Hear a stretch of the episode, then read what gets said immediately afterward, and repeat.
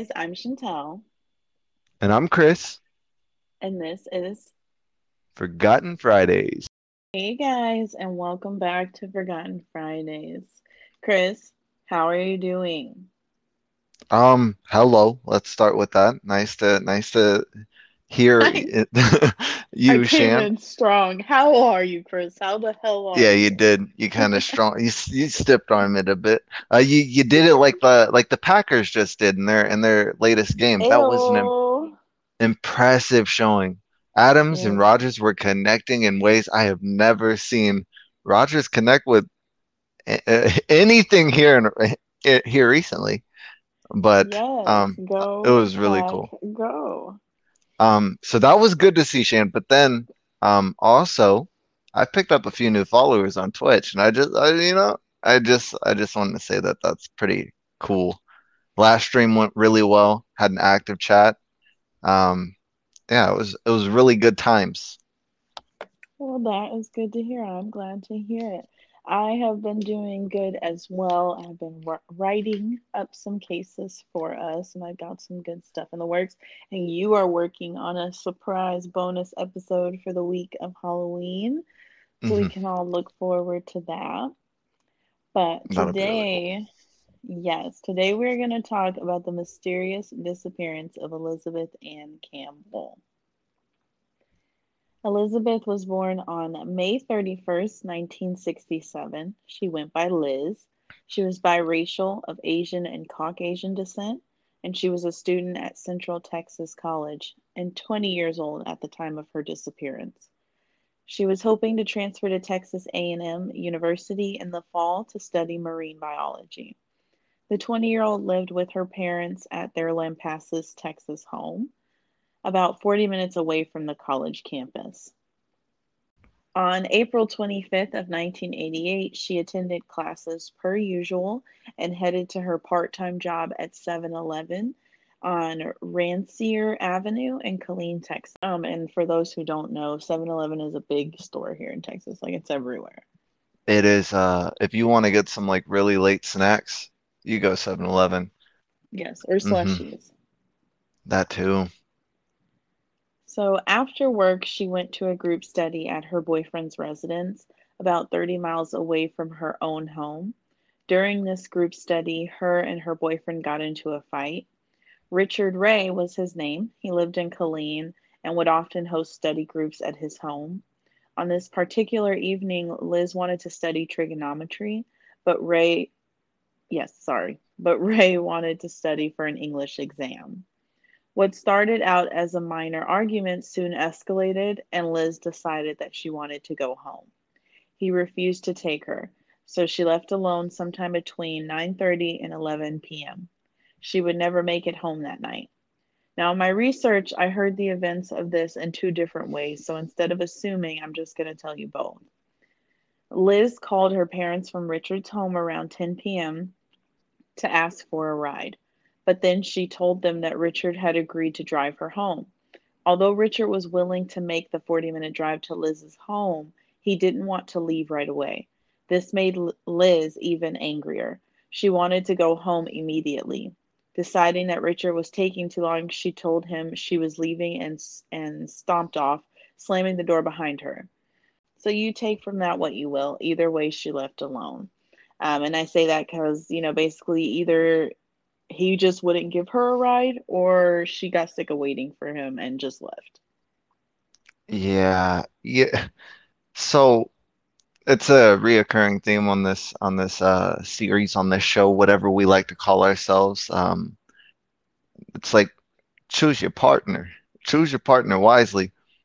Because yeah, I'm not gonna lie, I've been petty. I have been petty, and I have done this same act where it's like, oh wait, so right now you're telling me, and then it's like the heat of the moment has you, you know, like you gotta leave now. I've already decided in my mind that I can't be around you right now, and you know, Mm-hmm. um, but even even if it's like a matter of she couldn't wait, it's still like I'm just one of those people where I gotta make sure you're okay. Like I gotta touch base back in. I have to make sure, like, you know, like I. I so I, I still can't give him points on even that because it's like you still should have. Did, did you care about her at all? Dick, Yeah, can I can I call you that? You know, see it, Yeah, I mean, Richard, but I feel like we know for a fact that this stuff happens, so why wouldn't you just get her home? exactly. Exa and I mean, if y'all had a fight, like I don't understand that. See, that's petty to the max because now you're holding her there instead of getting her back home. Right. It's like, bro, I it, the fight is over. Just just let her be. Y'all y'all chill. Y'all honestly don't need to be together, but that's neither here nor there. Yep. So Onward with the story. she was headed down a service road near the Central Texas College campus when a student who had been working late in the college computer lab saw her around 10:45 p.m. This was about 6 miles away from Richard's home. It appears Liz found someone to give her a ride from Richard's house to the college campus, but this person has never been identified. They gave her a ride to a different 7 Eleven convenience store in Copperas Cove, um, which is also in Texas. Liz told him she would be able to get a ride home from there. Liz made one phone call from inside the 7 Eleven, then used the payphone outside to make one more phone call. An employee at the 7 Eleven then saw Liz get into a car.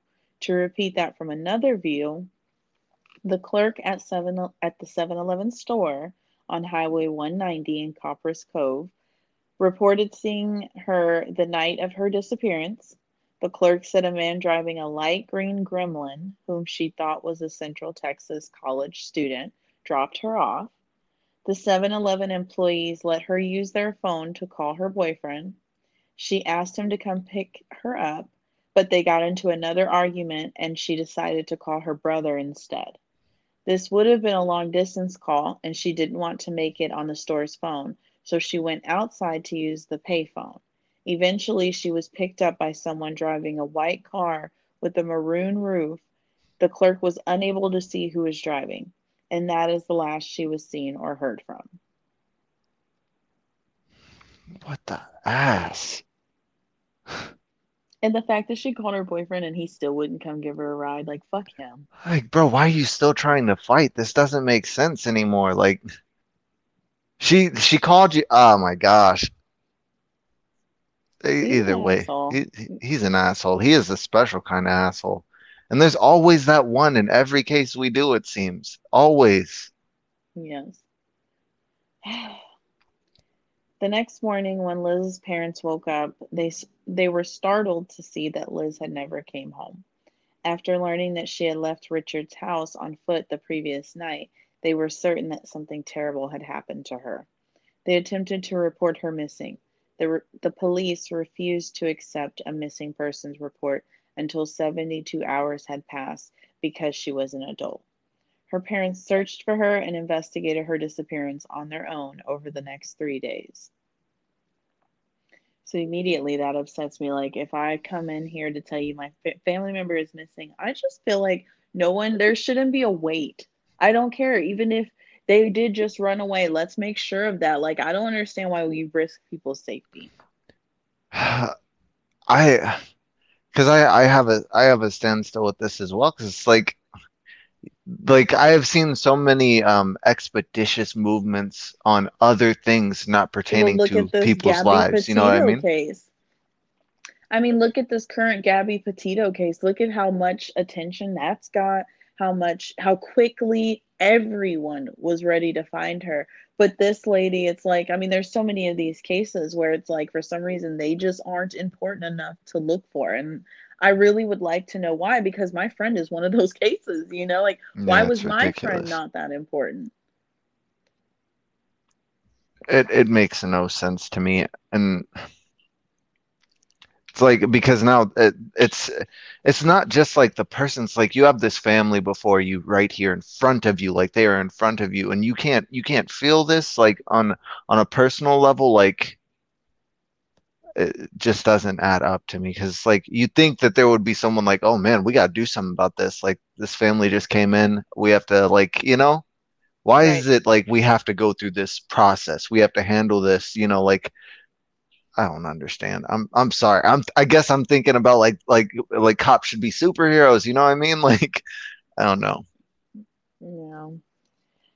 So they drove to Central Texas College first. After speaking to a number of students, they eventually made contact with the student who had driven Liz to Copperas Cove. He explained that he didn't know Liz personally, but had recognized her as someone he had seen around campus. When he saw her walking down the dark service road, he thought perhaps her car had broken down and had stopped to see if she needed help. He then gave Liz's parents the address of the 7 Eleven where he had left her. Tom and Sam Soon Campbell, her parents, drove to Copperas Cove next and headed directly for the 7 Eleven. Employees there told them that Liz had first called her boyfriend for a ride, then said she was going to call her brother from the payphone. Sam soon recalled that she thought she heard their phone ring around midnight, but by the time she had fully woken up, the phone was silent. If it had been Liz calling them for a ride, she did not call back. Employees were able to provide Tom and Sam soon with a description of the car that Liz was seen getting into, but they didn't recognize it. They were unable to think of anyone they or Liz might know who drove that type of car. It definitely didn't belong to her brother or her boyfriend. After confirming that Liz was last seen at the 7 Eleven, Tom and Sam soon drove to the Copperas Cove Police Department and tried to get them to take a missing person report. The front desk clerk refused, telling them that Liz was an adult and they didn't know for sure she was missing. The clerk also told them that the fact that Liz made a phone call from Copperas Cove didn't mean that she had vanished from there. Frustrated, Tom and Sam soon left the police station and continued to look for their daughter. The couple returned to the Copperas Cove police station after 72 hours had passed, and this time they were successful in getting police to take a missing person report on Liz. The department did little to look for her. However, they told Tom and Sam soon that Liz had likely decided to disappear voluntarily for a while because she was upset about her fight with Richard. Tom and Sam soon knew that Liz was not the type of person who would go anywhere without calling her parents. They noted that she failed to pick up a $200 paycheck and her bank account hadn't been touched. The only things she had with her was her purse and some of her school books. She had no extra clothing and only a small amount of cash. Liz had always been very close to her parents. It was the main reason why she had decided not to move out when she started college. She was also a great student and very serious about her education. They knew there was no way she would have voluntarily missed her final exams. Tom and Sam soon were convinced that she had been taken against her will, and they were determined to do everything in their power to find her. So, pretty much at this point, they're the only ones looking for their daughter. This um I just want to say great parenting. Great parents. This is this is what you love to see. Yes, sad, but yes. Sad, but you love to see this. And it's it's really sad because it seems like, you know, like it's just us looking for her. Like no one else is gonna help. That that's really sad. Although law enforcement maintained that they had no evidence pointing towards foul play, as months went by without any word from Liz, they admitted that it was unlikely she would voluntarily remain out of contact. Duh, don't you fucking think. Her parents told you that. Shouldn't that have been enough? I'm sorry, that just made me snap because it's like, shouldn't her parents have saying this wasn't like her have been enough for you to care? I mean, it got me earlier too when like they came and like they were like, well, we don't even know if she went missing there. Like, what? But that's a that's like a you have evidence like that this was a place that she was and she's not there anymore.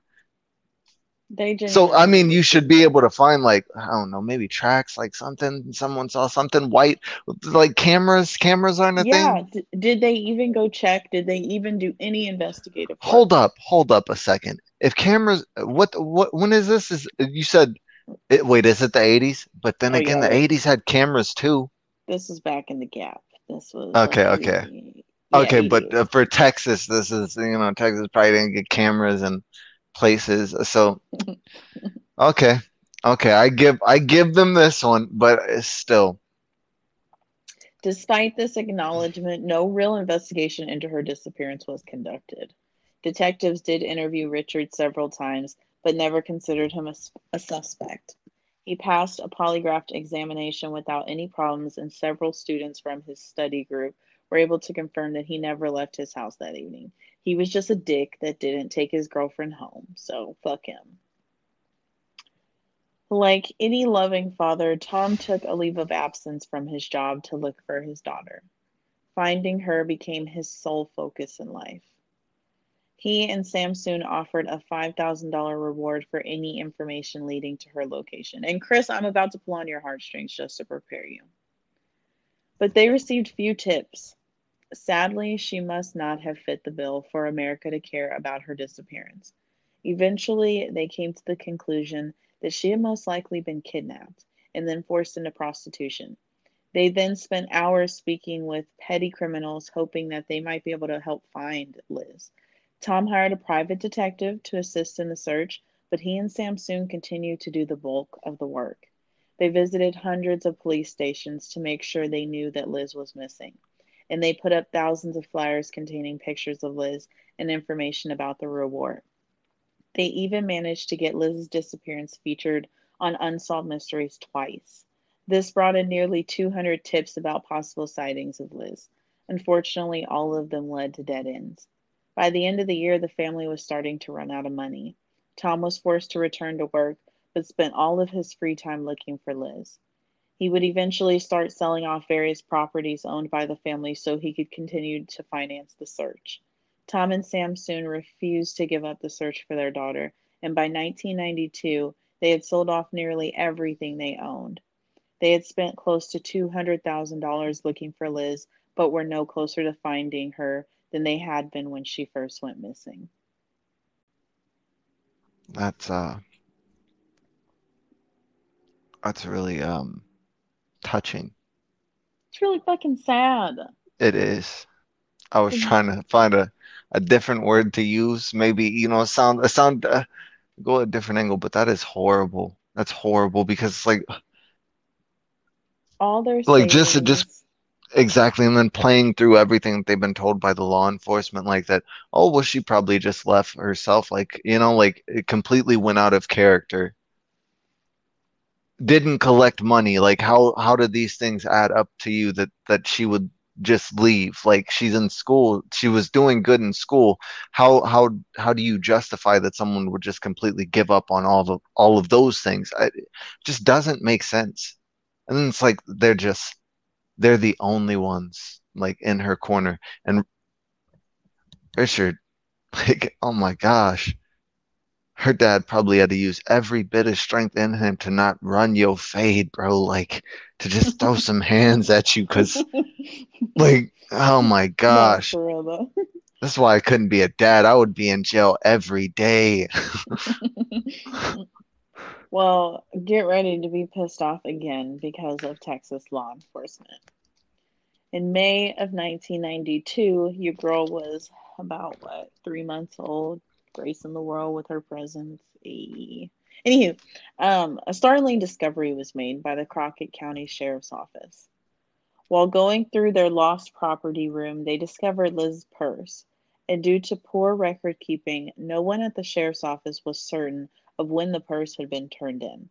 They could only determine that it had been sitting in the room since before January 1989, and when a new sheriff had instituted a strict rec- recording process that had to be followed before any property could be placed in the room. AKA, they had this since at least a year after she went missing. Detectives noted that there was nothing found inside Liz's purse that provided any clues to her disappearance. It contained her social security card, a credit card, and her identification, but her makeup, hairbrush, and house keys were all missing. By the time it was located, the purse had been handled by too many people for investigators to obtain any useful forensic evidence for it. The fact that it sat unnoticed for so long was a stunning oversight and potentially hindered the investigation. The purse had been found in Ozona, Texas. This was about 230 miles west of where Liz was last seen in Copperas Cove. Although detectives were sent to the area after the purse was found in the lost property room, it had been nearly four years since Liz dis- wow since Liz's disappearance, and they were unable to find anyone who recalled seeing her there. The purse was the only piece of physical evidence that was ever recovered in the case. Liz is still classified as a missing person. but police admit it is unlikely she is still alive. Despite Tom and Samsoon's relentless search for their daughter, the investigation into her disappearance has been cold for decades. Tom died in June 2018 at the age of 83. Samsoon is still alive and prays that she will learn what happened to her beloved daughter before she dies. That just broke my heart. Yeah, this one's sad. I mean, this was so long ago, 88, that this happened, and to think that she's been missing for so long. This man probably fought through ailment after ailment to live to 83. See, people don't understand. Like, it's like, oh, well, that, you know, like that's nothing. 83, that is an amazing age to live to. And it's like, you went through all these hardships, and I know he was probably just sitting there like, well, I just got to make it to this year. I got to I got to keep going until I can find out. Like he was he was pushing himself to like continue. That is amazing. But it's really sad that he has no resolution. And that his wife, you know, had to not just lose her daughter, but also lose him. And it's like you still have no answer on your daughter. That's so sad. Yeah. And that's why I say, like, I know with everything that's been going on with the Gabby case, I feel insensitive because she deserves all the attention that her case has got. Everyone deserves that attention. Mm-hmm. But being someone that is a loved one, a friend of a missing person that got no attention, I can't help but to question and wonder what makes these certain people so special? Why are why is Susanna not special? Why is Liz not special? And like I said, Gabby deserves every bit of that attention. She deserves for us to care, but why did these people not care? Why did the police in her case immediately? They said in her case, the second that the parents went and told the police that they went and started investigating, she was an adult. What was different from that to Liz? The police in Liz's case didn't investigate at all. You're right. Did we go check? Did we go talk to witnesses? Did we go check for Exactly. cameras? Did we do anything? Are there skid marks from a possible accident? Did we check the side of the highways to see if she was hit and fell? Or did we do anything? Or was her life not important enough to care? And if it wasn't, then what makes your life not important enough to care? Because I'd like to know. I will say uh, it just hit me. And again, Shen, you know, you know I am. I do like to. I'm one of those people where I just I try to see things uh, from multiple angles. But with every case we we do, we have those moments where we're getting nothing but hearsay. You know, where it's like, oh well, this person said this, and it's like I could understand how like sometimes like you can't always take those. You know what I mean? Like you can't chase every one of those you have because some of them we've had where it's like that that can't be accurate because we have this knowledge over here. You know what I mean? But uh, at the same time, I understand because like this is also dragging your feet. Like it's Yeah, you you could take some of these exactly but I, you know, you know, I'm trying to, I'm trying to give little points here and there, but it is tough because it's like, uh, but now you have have modern day technology, and we still do have Susanna missing. Yes, and honestly, With modern have to. technology, cameras, everything like that, like everything is connected. So I don't understand how people are still missing in a time frame and time period where we are so connected, right? It just doesn't make sense. It doesn't. It really doesn't. And again, I say all that, and I want to say again that I 100% am not saying that that case doesn't deserve every bit of attention it gets because it does. I'm so glad and grateful that we were able, not we, but that the people involved were able to Go, solve that, you know, quickly and are working so diligently to get that taken care of because her family deserves justice for whatever happened to her. Um, but you know, it's just something that I wanted to mention because looking at this case, I just I noticed the difference. And it's so usually I mention that it's this way with the black, brown, and indigenous people. When they go missing, they don't get the attention. And I'm not going to lie, it did cross my mind that th- this is an Asian family, a biracial but Asian family. Is that why? But I also know that my friend Susanna is white and she didn't get attention either. And so I have to speculate maybe it isn't race, maybe it's a poverty thing. Maybe if you don't have family that is willing to go the distance, but then I think of that and I'm like, but this family put up money. So I don't get mm-hmm. it. I don't get it. And none of it makes any sense. And you're right. Maybe it is just a mixture of shitty fucking investigating and shitty circumstances that fall together to be a shitty situation for some people. You know what? I've never thought about like this, but imagine like you know how like in school sometimes you see the you see these amazing works of like art where it's like a teacher went the distance for a student right but then you have other cases where teachers don't do like the teachers that i i grew up with they never drop knowledge like never never you know break down things so i feel like it is just like certain people like going the extra mile like you know like mm-hmm. situations where people will just go the extra mile whereas some like these people were like like because they did spend money. So they like this isn't just hearsay because they did have certain you know things to back up. So it's it just you know? Yeah.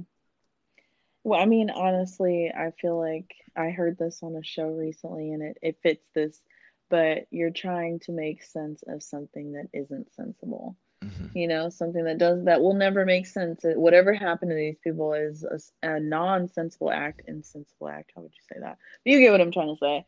Um, so trying mm-hmm. to make sense of it, it just isn't going to make sense. Shan, um, and to touch back on, but I, no, that's that's actually that's actually reasonable. But I had just uh, thought of this a while ago. So when she went to 7-Eleven, just to just to touch back here, when she went to 7-Eleven, mm-hmm. that was the guy she went to college with that dropped her off there. Mm-hmm. Or I think it was just I don't think she knew them or anything, but yes, somebody that went to the same school. Because I was, you know, I'm just, just I was just going through things, and you know, like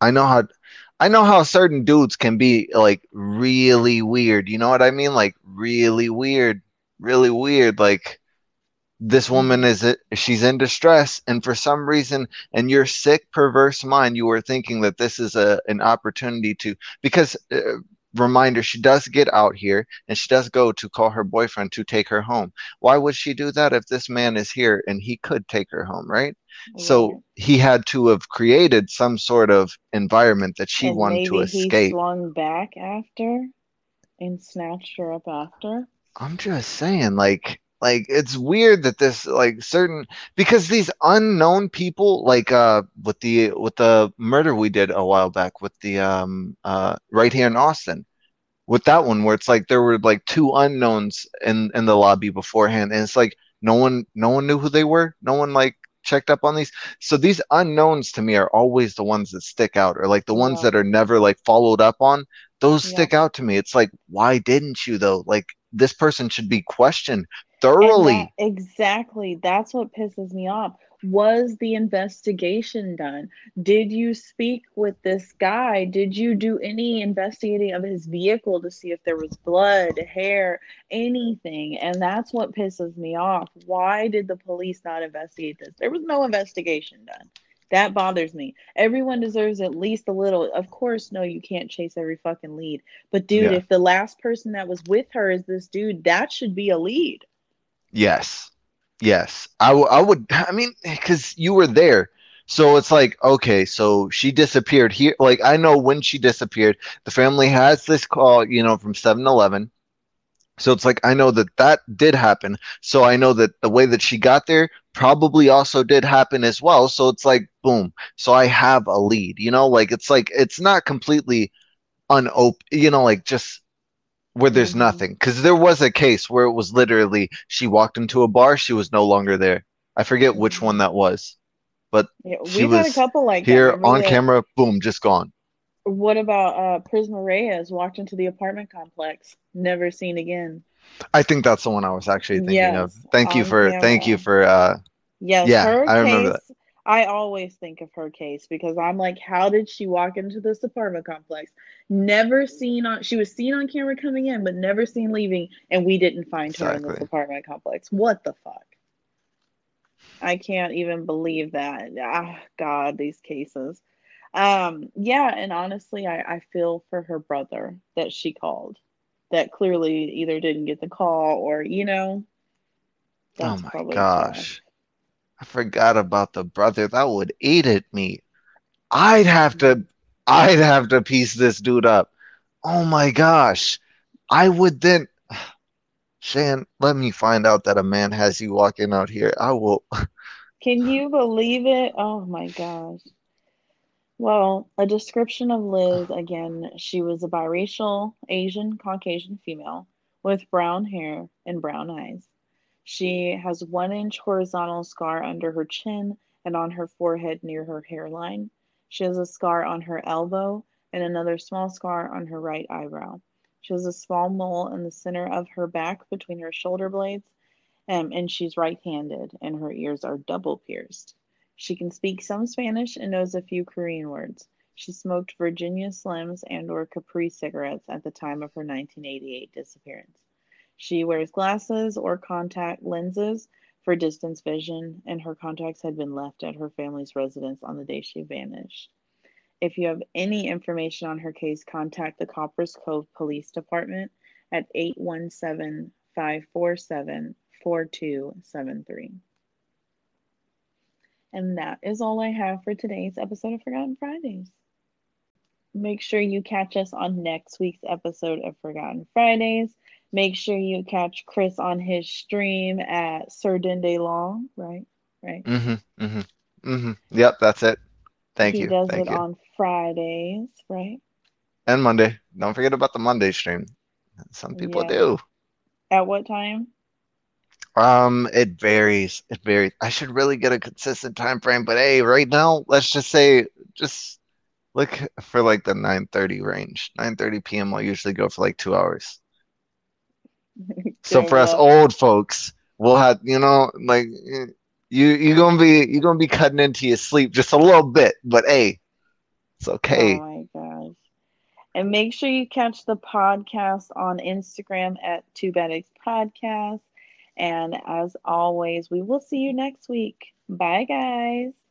Bye, guys.